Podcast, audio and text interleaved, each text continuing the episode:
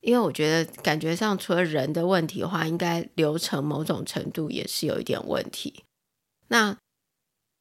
因为像这种挂名啊，就我刚刚听着听你讲这个故事里面过程中，有一个很大的问题，就是他说他当时他成为共同作者，但是他其实对 Paulo 的医生医生的那个病人到底做了的嗯，到底状况是怎么样，那些他其实都不知道嘛。但是他确实就是挂名了这个 paper。那他挂名的原因，可能他有某一些贡献，但是他对于这个 paper 的全局是不了解的，每一个部分他其实是不了解的。我觉得这个挂名的现象啊，在在这个学术的里面是非常非常常见的，就是很多人甚至突然跑出来，你都不知道他是谁，然后。可能你的就是某一个这个你的这个整个 team 的大佬，就是说，哎，那个谁名字也要把它摆在里面。嗯、甚至有一些学生，嗯、呃，他可能做了半天哦，然后最后他写好了之后，可能就被老师突然插入了几个人在里面，那些人他都没见过，不知道是谁的也很多啊，而且有很多 paper 是互相就是放来放去，有点做人情那种感觉。但其实你看，从这件事情看来，嗯、其实挂这种 paper 当挂名当下，可能觉得好像赚到什么，其实最后其实是有会衍生出很多事情出来。我觉得这个也是一个流程上面，就事情流程上面的问题。我觉得这些事情都会非常难理清，因为我觉得我们也都会有遇过，说人家已经做的差不多了，然后他请你看，然后你给了他一些啊，他认为哎。诶蛮重要的建议，所以他回去改了，改了之后他又给你看，甚至你写了一些内容给他，所以到最后这一来一往之后，对方最后就跟你说，因为你的贡献，所以我觉得你应该要挂作者。那这些其实你在这个过程就觉得听起来没有什么不对啊，然后很感谢对方尊重你的贡献啊。对。可是像这样子的过程当中，后后面被加进来的作这个作者，因为他的那一些部分的贡献，他最后如果要承担整个丑闻，我觉得这个确实很难讲。嗯，所以这个讲到一个重点，就是假设是这样子的话，我们是不是可以指出说，哦，某一个作者是哪一段，他只。负责那一段，那一段有问题，就是他负责，他就被 involve 在里面，可以这样。我我 怎么会切割太清楚？你就是太太那个，这样好像也不行。对，我觉得你太理想化，因为事实不会是如此，或者就是就算是我刚刚那个例子好了。你帮我看一下什么东西，然后你给你提点了我什么，我说啊，对哦，所以我就去发展了那把那一篇的那个探讨，这后面再写写。对，我有个地方我应该要再去探讨，这是我的研究限制，然后我怎么样，甚至我回头再去看说，那我可不可以补点什么资料进来？然后最后我就因为这样，我很感谢你，对不对？所以我就会觉得说你你你帮我那么多，而且你有这些这些，所以我把你放进去。可是你看我刚刚讲这个过程。你你 inspire 我，因为你有一些专业，然后你这个、嗯、这一块刚好是我比较弱的。那像这样子的时候，我会认为说，你不是只有负责某一段而已啊，因为你 inspire 我什么什么、啊，这永远非常难的。嗯，对，真的非常难。所以以后就是说，假设遇到这种事情，就要怎么讲？就是说，不用，你千万不要把我放在里面，我跟你没那么熟的。对于还是有有想要著作等身的人来讲，这个其实是很难的。然后对于正在爬想要拿到终身职的人来讲，这也很难的。对啊，很难拒绝的。真的是，不过呃，应该还是就是说，如果一篇 paper 如果是从头到尾都有参加是比较好，或者是说你不用把我加进去，嗯、你给我钱就好。就讲的直接一点，这样子就没事了，就不会觉得说好像，因为这个是这这个真的是有点难理清哎。但是，这一整件事情一定是可以做一些改进，就避免下次同样的事情发生嘛。然后，当然还有，我想知道，你说这几个吹哨人，好，他现在去。嗯，申诉，然后说现在叫瑞典要回这样回答嘛？那但是这四个人他现在都是可以继续行医嘛？他有被，就是他只有在研究上面就是没有没有，就是可能他的经费被中断或者什么，但是他可以继续当医生。他们的呃医师执照没有被吊销的问题啊，只是他们到底受到哪些限制？会不会他们本来要升官升不了？等等的各种影响，其实很、嗯、很难去衡衡量的，没有错。因为到最后，真的只有麦卡利尼检察官收集到足够的证据去起诉他，而且已经现在已经二审了嘛，那都是有罪。那对，我们可以顺便提一下这个医生，因为我们上一次在录先前的集数的时候，嗯、那个时候其实是。还在开庭，然后最后他是一审的时候判有罪，然后他上诉不服，所以上诉呢，呃，二审是在今年的六月，呃，目前依旧维持就是三十个月坐牢三十个月。那他的律师说他们不服，所以他们会再上诉。所以你如果想要知道说，那这个医生害死了，是不是 Paolo 要去哪？对。呃，Paolo，嗯，Macchiarini，Macchiarini，他现在在哪里呢？他现在没有在坐牢，因为他现在还在上诉当中嘛。然后他，嗯，还在别的国家行医。有，对，然后还就是相信他的还是相信他，所以这还要很久呢。你看这件事情发生到现在都快要十年嘞。如果从二零零八年开始到现在，其实已经超过十，哦，已经十五年了。因为他一一战成名的《Lancet》的文章，二零零八年，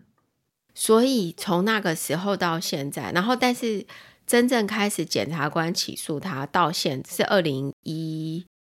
哎，你那时候讲，你刚刚讲到二零一四吗？嗯，这个中间有一点曲折，因为其实。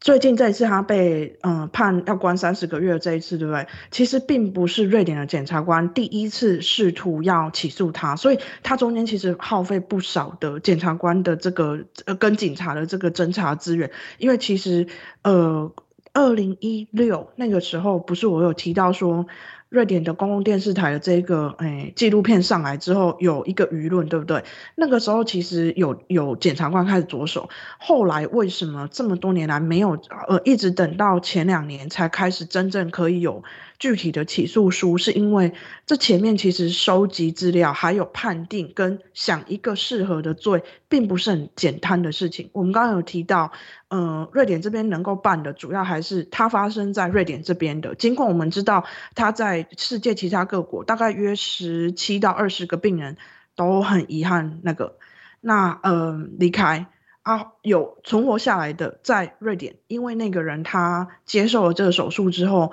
嗯，术后的并发症太严重了。可是那个时候他选择了一件事情是，当时候他的主治医师建议他把植入物拿出来。他很快再接受一次手术，把那个人造气管拿出来之后，他其实到现在还活着。然后他就很坚持说，如果嗯有机会可以。媒体愿意就这件事情访问他，他跟他太太都会很愿意出来现身说法，因为他认为说他可以很具体的告诉大家，当年他那个时候，呃，听到嗯医生那边怎么样去跟他说明要接受这个手术，然后整个处置的过程，他可以很清楚的知道，以他个人的经验，什么什么地方原来其实是不符合嗯。医学规范的是不符合法律上面应该要给他的这个充分的讯息告知等等。那这一整个过程，其实瑞典这边的司法系统试图要起诉他，花了不少时间。那后来也就是为什么当他那个时候，呃，起诉书出来的时候，我我特别看了一下哪一些罪名。那最严重的那一条就是 aggravated assault。那那个时候，当然就有人问说：“啊，这明明就是杀人啊！”因为他病人后来都很痛苦的走了啊。可是大家一看就知道，因为死因要能够归咎于这个，中间有太多辩方律师可以去做文章，可以去认为说这个东西要构成杀人太难了，包括意图，包括后续怎么样去救责太难了，所以才会变成嗯。检察官选择 aggravated assault 也还好，他的这个策略可以至少让这个部分的罪有定罪，然后才会有现在说呃判刑三十个月，只是因为他现在还在上诉，所以他现在还没有开始那个服刑啊。那如果你说这好像很久，我会觉得你看哦，去年一审出来，然后他马上上诉月，我觉得没有很久。嗯。但是他哎，他如果真的就是最后要坐牢的话，是在瑞典坐牢吗？对，你是，是要跟我说瑞典的那个瑞典的监狱环境太好？不是，这有一个问题哦，他有就是有那个能力把他从别的国家抓去瑞典，然后放到监狱里吗？就是因为我感觉他非常的国际性哎。我这样讲虽然很没礼貌啊，可是我觉得除非他可以躲在俄罗斯啦，不然其实因为他平常住在意大利嘛，然后又因为他有骗婚啊，所以大家都知道他意大利的家家在哪里啊。骗婚我们先前是刻意忽略不讲，不然骗婚的这一整个过程真的让他觉得很摇头啊。因为我觉得他的人生，你在工作上骗那么大一条，然后在那个私人生活上也骗那么多，嗯、就是感情骗子，实在是你别骗吗？你就是你谎言那么多，你不累？可能已经内化，他可能已经内化成就是一部分，就是生活一部分。不然其实是蛮累的。我我看我光觉得他一个人可以制造出这怎么这么多的故事，然后牵动着这么多人的未来，已经非常的累了。不管是那些病人的未来，或是跟他共同写 paper 的那些医生的未来。或者是这些中间去起诉他，嗯、然后检察官、法官等等这些人都在搞他这件事情。嗯，哦，好，所以他现在还没有坐牢，然后什么时候会去坐牢也不知道。然后、嗯、吹哨人现在终于有得到这个欧盟给他们的回应，嗯、对不对？但是接下来会多久？我可不可以讲？我我自己觉得哈，嗯，我很天真的很质疑，就是说我看到那个，哎，欧盟法院发出来的文件啊，然后我就在想说，你现在发了这个问题，请瑞典政府回答。问题是，他先前在瑞典政府从一审、二审、三审，然后呃，斯德哥尔摩的这个行政诉讼法院。都驳回，后来告到司法部驳回，整个瑞典里面到底有谁在这一次回复欧盟法院的问题里面会觉得说，对，我承认我之前要错了，我违反了他的人权。其实我我有点怀疑耶，但是我确实想不到其他的，因为不可能现在就突然间讲说我们派一个第三方，因为其实今天就是在讲你瑞典的法律里面是不是有违反了这个。那诉诉讼的这个申请人他提的这一些问题的时候，你确实需要非常懂瑞典的法的人啊。所以我就一直在想说，这难道你现在把这个问题丢回去给瑞典回答，瑞典真的会回答一个不一样的吗？因为前面这四个吹哨人是真的把呃在瑞典国内可以做的司法的诉讼都做完了，他实在是被逼到没有路，他才走欧盟这条路的。嗯。但是我觉得我们就是继续看一看，因为我刚刚提到说，我我跟我有聊天的人或许都会觉得那件事情是大家觉得很丢脸。我是说，Karolinska 那个时候没有明快的处理 Macchiarini，当时候在 Karolinska 念书，后来是嗯我的同事，他就说，当时候很多人都会觉得，唉，很失望，而且会就会觉得说，为什么我的学校会做出这么丢脸的事情？可是也有我，包括我在看那个。British Medical Journal 里面竟然有写说，我们应该要改变这一种让大家晋升不敢讲话这种文化了。里面就是拿到这件事情就讲说，当时候 Karolinska 的人也会觉得说，哎哎哎，是有这个部分有传出丑闻，可是我没有，我我虽然是一样是这个科别的，或者我是同样是这个学校的，可是并不是大家都是那个。呃，违反医学伦理的人哦，嗯、所以这其实也会影响到很多人的那个时候对于自己的呃名声，对于自己的 reputation，然后 credibility 的想法。所以我觉得这件事情其实是不容易啊。然后你想想看，要建立一个名声很很很不容易，可是要毁掉它要很容易，要沾上污点非常简单，而且大家一时之间就会觉得人心惶惶。虽然你如果去问有些人，就觉得我完全不在意。那那个时候，British Medical Journal 还特别写说，有一些受访的人就很直接讲说，嗯，Karolinska 会有他自己的学术的地位，不是一天造成的。前面的那一些呃认真努力的科学家、认真努力的医生，都都是就是真正的经得起考验的，所以他嗯，学校这个体制这个组织是健全的。当时候的问题是，那个时候 Karolinska 的高层没有 follow 我们那个时候 Karolinska 已经设下来的这个嗯规定。你那时候为什么不明快的去处理？人家说有吹哨者说有有问题，你为什么没有去查？你为什么那时候瞎挺这个明星医生？嗯、当然，我后来去看 Karolinska 网页，他会讲说，我并没有瞎挺啊。他觉得他没有瞎挺，他可能也有做一些调查，只是这些调查可能，哎、欸，我觉得有时候遇到这种事情，就是就是就讲不清、欸，哎，真的是，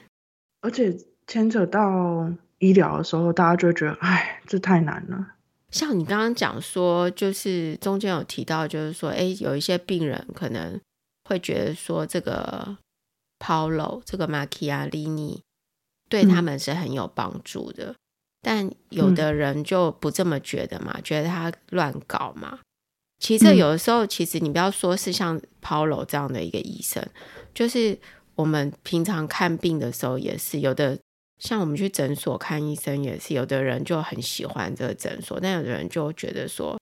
这个医生看得不好。嗯，对啊。然后有的时候就也很像有一些像比较大的、比较大的病，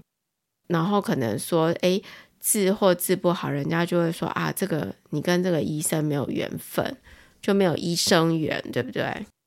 嗯。所以这有时候真的这个部分很难判定，因为他的这个医疗的行为应该没有一个标准答案嘛。比如说 A 来，你就一定要给他 A 的治疗，就一定要给他甲治疗，然后 B 来你就要给他乙治疗。这部分这个治疗的行为里面有很大一部分是根据医生他自己的医术，然后他过去的经验等等，然后他下的判断去。进行的行为，所以这个我觉得这部分真的超牵扯不清的，不知道有没有什么，好像没有办法用什么东西去规范说啊，你没有给他正确治疗，或者你错误的判断造成他伤害等等的。其实临床上还是会有指引，然后这些指引其实也是依照所谓大数据 （evidence-based medicine），就是已经医，我觉得医学界已经做了很多，我尽量能够、嗯。能够加，能够比如说，很多人都是靠经验，那我可不可以把这个经验具体，然后把它写出来，然后让大家都可以就是一起追上，嗯、然后大家在比较有指引的，而不是说总是在累积经验、累积经验。那我觉得其实努力了，嗯、但是你永远都不知道，因为我觉得人体有太多的不确定性，然后每一个人的情况都不一样，是不一样的。嗯，我记得哦，你的态度之前我们在谈。Paolo 的时候，你都会有一个很很直接、很强硬的东西，就是说，我不管他是不是曾经帮过多少病人，嗯、可是他今天的那个人造气管造假、那个部分是不 OK 的。我觉得那个地方是没有争议，就是他造了假的器官，然后你完全没有任何其他的说法可以把它圆回来。不管这一个病人是不是已经病入膏肓，现代医学完全没有办法拯救他，你都没有办法用一个造假的。器官去试试，我觉得那个的确是哎、欸，如果如果他没有装，因为你你就是你就是把它想成他就是装了一个不 OK 的东西在病人的身体里呀、啊。就算这个病人真的要换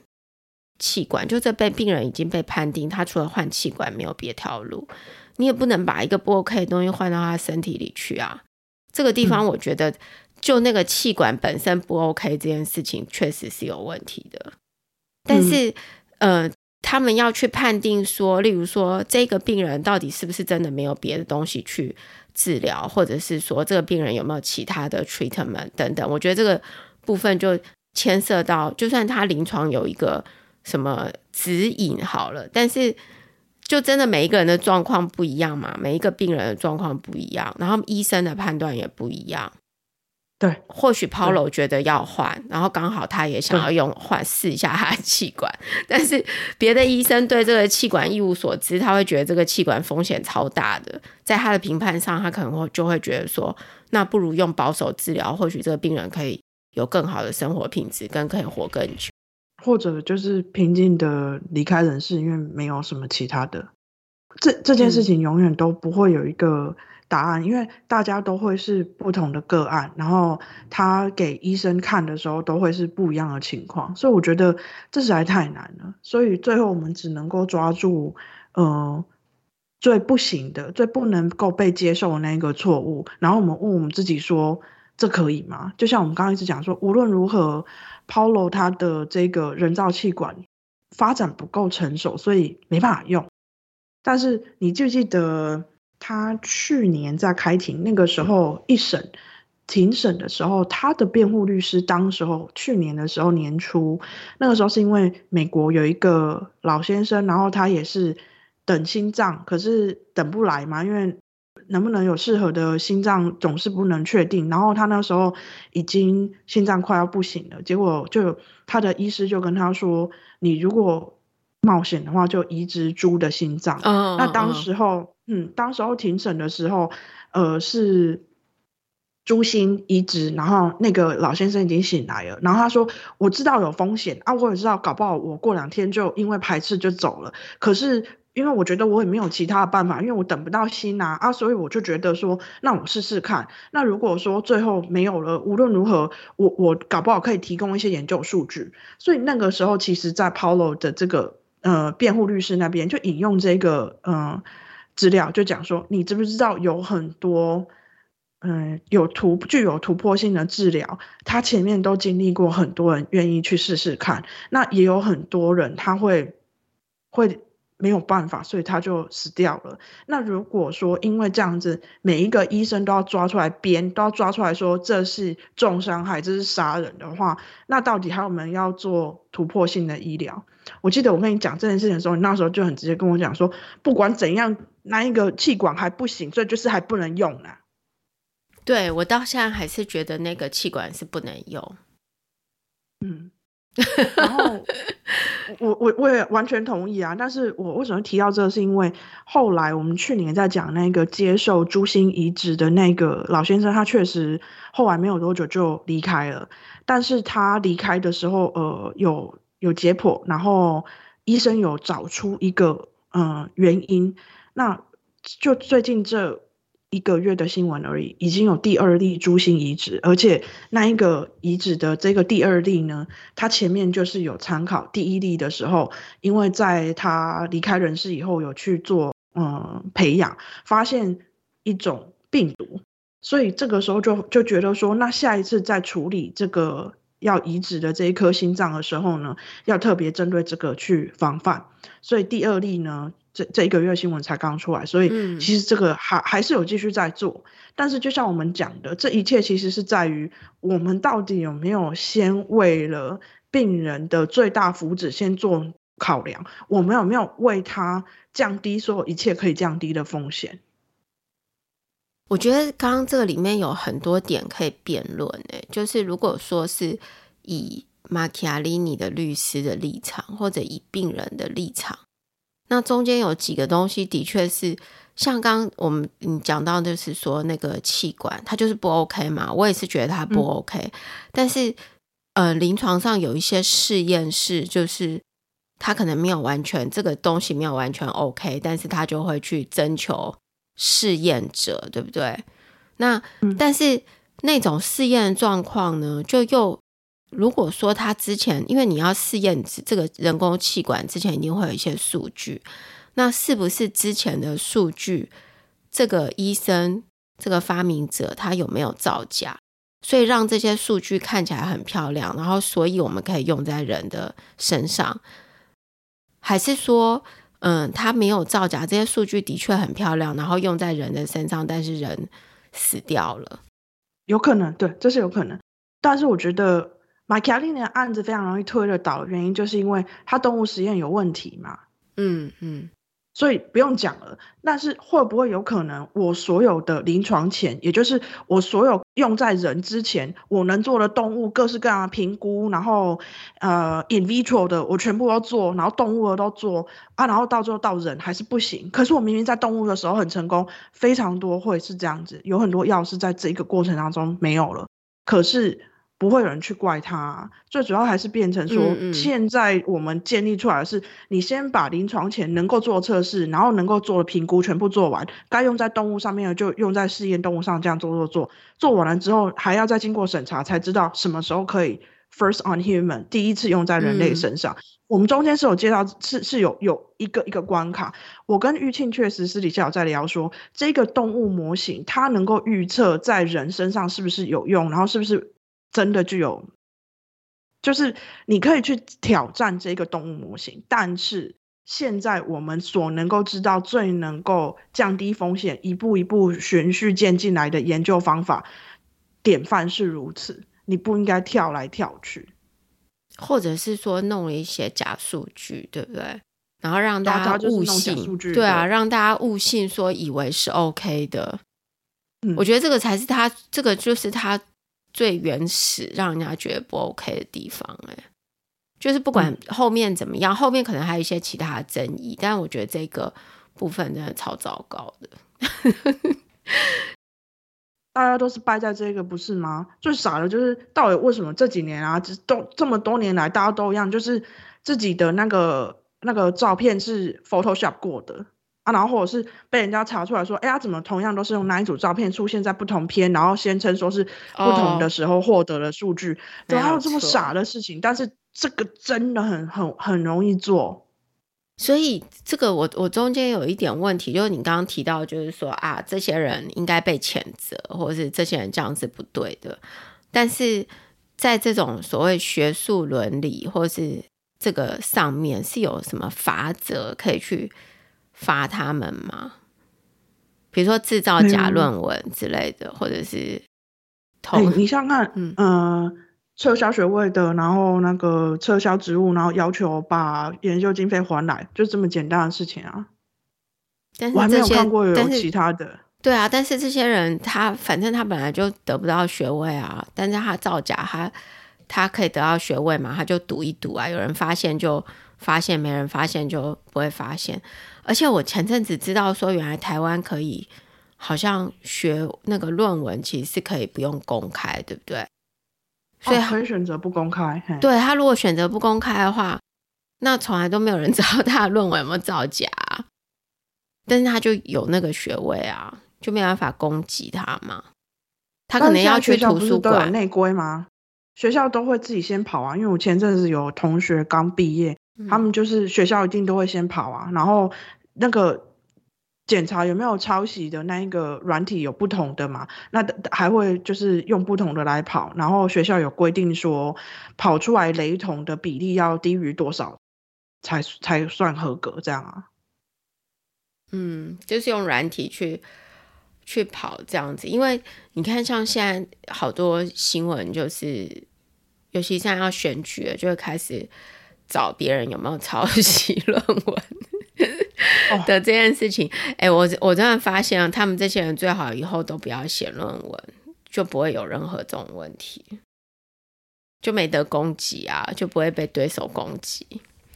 不用去贪一个学位啊！如果你真的当时候是有那个兴趣、有那个能力，就去拿啊！如果没有的话，就不用一定要贪说，因为我想要跟人家讲说我我高学历，不是吗？我觉得这个，哎、我觉得这也可以，这个这这个。题目也可以找一集来聊，就是的确有，嗯，这个就我觉得台湾在近几十年的确有这个风气，就是为了，就是他其实没有兴趣，也没有真的想要去学习，但是就是真的想要一个学位现象的确非常的多。可是孩子，那我问你，是不是也有可能大家会觉得说，我如果是要选举的人，我会让。我让我选民看起来觉得说我是高学历的人，就会比较喜欢我。那这样是不是因为选民觉得我有学历迷思呢？我比较喜欢选一个博士这样子吗？哎、可是我自己是选民的，也就是说以我自己的角度来看呢，我不会觉得说他是一个博士，我就去选他。哎，我会想知道说他平常，例如说，嗯，他有问些什么题目，或者是他讲话有没有逻辑之类的，就是。比如说他在议会或者是在立法院，他在质询别人的时候，然后对谈啊什么，然后准备的那些东西，因为现在那些都都在网络上、嗯，电视上都可以看得到嘛，也有那个直播啊什么的。我会觉得那个的表现会比较说服我去投投他。哎，但他有没有博士？因为很多那些人他的那个什么博士跟他做的事情根本不相干啊。我必须承认，你如果这样讲，到底大家选民有没有可能有学历迷思？我会觉得说。其实大部分的时候，我会不知道那个人有没有什么学历啊，因为平常在接触的时候，他也不会讲说、啊、你好，我是某某硕士，我们某某博士，请你称呼我 某博士。谢谢。其实我们根本就不不是很很清楚他们到底什么学历，而且我也不会去投票之前去看说他是什么学历吧。但是那个选举公报上面的确会有写啊，就是为了这一刻啊，就是为了选举公报啊。啊不对，对，可是哎，你知不知道之前啊？你知不知道之前有一个党，就是那个有一个欧巴桑联盟联盟，你知道吗？我不晓得。欧巴桑联盟里面有一个人，有一个有一位，就是他们那个联盟的一个人，他就要参选，然后那个他们就叫他要填上他的学历，他就觉得，因为他觉得他的学历跟他要做这件事情没有关系，你为什么叫他填上去？然后。后来他们就强迫他写上，一定要写，不然不让你参加。就他写出来，然后大家就觉得说，那他可能是没有学历，不想填，对不对？结果他这个这个欧巴桑联盟的这个女士，她是这个康奈尔大学的一个什么东西的，我忘记。然后大家就觉得哇，这么，那你为什么不要写出来之类的？但是他讲的没有错，我觉得他他会觉得说学历跟就是他现在要做这件事情没有直接的关系，但我觉得某种程度，大家只想知道你之前在做什么。可能对于这个社会，我我不晓得在其他国家选举要不要填学历。学历会知道啊，因为德国也才前几年有一个博士论文有一点疑虑，但是像在德国的话，那一个那一个官就就哦，对对对，我知道他后来就。下台，我是说，在选举公报里面要 report 自己的学历吗？我必须承认，我看过的瑞典的选举啊，其实我我并没有很留意到说学历会讲会写，应该有这个资料其实是会有的，但是。坦白说，我也觉得不重要，但是也很有可能是因为我是外国人啊，啊，我也不在意说你你，不然你读这一所学校是很好还是很什么，而且我想大家现在应该都已经可以理解了，就是，呃，考上好学校并不代表你可以把你现在想要竞选的职位做得很好啊。是，就是问题就是在这里，但是，呃，我的感觉是说，比如说，好像你，嗯、好像我们去求职一样嘛，你可能会觉得说，哎，你现在。要做这个工作，我之前的工作都跟我现在工作没有关啊！你干嘛一直要我跟你讲我之前在哪里上班？但是我我某种程度会觉得这些都没有错。但是比如说对雇主来讲，他其实想知道，只是想知道你之前在做什么。但是或许他并不在乎你说你是在什么有名的公司上班，或是没名的公司上班，他只是想去知道你这一个人的 profile 是什么。但是我觉得这个很难啦，我觉得这实际上很难，因为可能还是社会还是会带着那么一点的眼光去看，所以嗯，才会造成这些某某一些人，就是他可能对那没有心，但是他就是想要拿到那个学历来讲，来作为一个什么样的一个象征，一个什么东西。你看我们今天讲的那四个吹哨者，嗯，就是把瑞典告到欧盟法院的那四个人，他们过去的。履历这样写起来的时候，他们也一定会写上他们这一段啊。那他当然可以讲说，哦，如果到了那一个栏，我也写说，请列出你曾经发表过的呃文献。当然，那一些被撤掉的蓝色的文章都不能再写了。那我如果全部都不提，你也不知道我其实曾经参与过那个很不名誉的事情。嗯。可是，也就是大家都想要知道说，那你以前到底做过些什么？我觉得。反走过必留下痕迹，对啊，所以我觉得对他们来说，你完全可以理解为什么名声很重要。而且我们现在在讲的，其实不见得只是做研究的人而已。你在工作上面，你马是要让人探听的。哎，那那尔米拉，我们今天结论是什么呢？我们从这个故事有没有一个什么样的结论？我觉得大家在工作上、生活上，吼。可以抓大放小，有一些很重要的放自己的名字，然后自己参与的事情，还是要稍微谨慎一点。我觉得，呃，我很关心这几个吹哨者，是因为我觉得他们其实承受这些压力很不容易。我也某种程度想要看看这个体制对他们到底是对吹哨者到底是友善不友善。那，呃，其实。就像我前面开头讲的，我有好几次因为都没有看到关于他们在欧盟法院的的这进度，我有时候想说，我要不要去联络当事人，然后跟他讲说，其实我们一直很关心你们在这个案子里面后来怎么样了，然后欧盟法院有没有给你们你们想要的这个回复？可是我始终每一次都没有做，原因就是因为我有时候就在想说。如果我是那些吹哨者，然后我觉得我受到一个很不平的待遇，我现在人在奋斗中，